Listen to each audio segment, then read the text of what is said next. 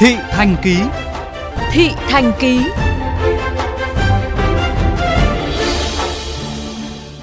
Tháng 9 năm 2020, Sở Giao thông Vận tải Hà Nội đã khôi phục biển cấm taxi xe hợp đồng dưới 9 chỗ ngồi tại 10 tuyến đường trên địa bàn thủ đô để hạn chế ùn tắc giao thông.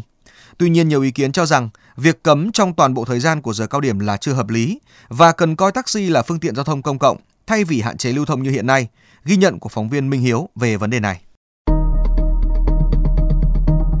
Đứng đợi xe buýt trong trạng thái sốt ruột, anh Nguyễn Văn Phú, nhân viên văn phòng tại đường Lê Văn Lương, Hà Nội, chia sẻ, mỗi khi có việc bận đột xuất trong giờ cao điểm, anh cảm thấy khá phiền khi taxi và xe hợp đồng dưới 9 chỗ bị cấm trên tuyến đường này.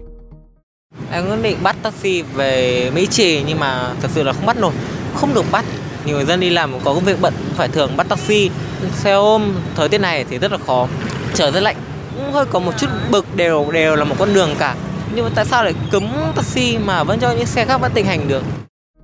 Băn khoăn này của anh Phú cũng là câu hỏi được rất nhiều người đặt ra. Chuyên gia giao thông tiến sĩ Phan Lê Bình cho rằng dù chỉ phục vụ một bộ phận người dân, nhưng taxi vẫn là phương tiện có tính chất công cộng cao. Tôi nói đơn giản ví dụ, những người sống trên cái tuyến phố Láng Hạ chẳng hạn, gia đình có người uh, đau ốm, thai phụ uh, trở dạ muốn sinh, nếu không có taxi, nếu không có xe hợp đồng thì ai sẽ chở? Vì vậy nếu chúng ta muốn giảm lưu lượng giao thông thì cách cách giảm phải là cấm các uh, ô tô cá nhân. Dưới góc nhìn khác, anh Nguyễn Dương An, một tài xế tại khu vực nội thành cho rằng thời điểm nóng nhất của giờ cao điểm thường là từ 7 giờ đến hơn 8 giờ và từ 17 giờ đến 18 giờ 30 phút.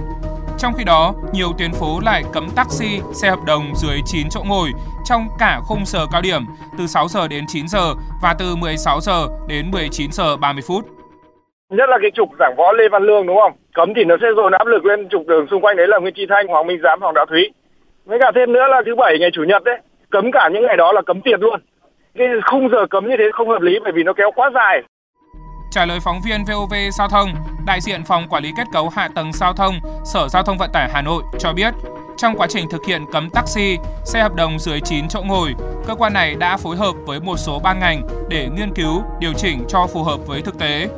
Dù taxi là phương tiện giao thông công cộng, nhưng cơ quan này cho rằng taxi bị hạn chế trên một số tuyến phố và một số khung giờ do mỗi xe chỉ vận chuyển trung bình từ 1 đến 2 khách, chưa kể tình trạng dừng đỗ, đi chậm đón trả khách sai quy định, gây ùn tắc và mất an toàn giao thông. Tuy nhiên, ông Nguyễn Công Hùng, Chủ tịch Hiệp hội Taxi Hà Nội cho rằng lý giải như vậy là chưa thuyết phục. Các cơ quan của nhà nước, các cơ quan chính quyền tại địa phương phải chịu trách nhiệm giải tỏa và xử lý tất cả những cái loại phương tiện dừng đỗ sai quy định gây cản trở ủn tắc thông. Không thể viện cái lý do đó để cấm đối với xe taxi. Xét về số ý kiến của một thính giả ấy, điều chỉnh lại cái thời gian và cái giờ cấm cho xe taxi cũng là một cái giải pháp nhưng đó chỉ là giải pháp trước mắt. Chứ nó không mang tính giải pháp tổng thể lâu dài như các nước là người ta khuyến khích cho xe taxi có những làn đường ưu tiên dành riêng xe taxi tất cả xe cá nhân không được tham gia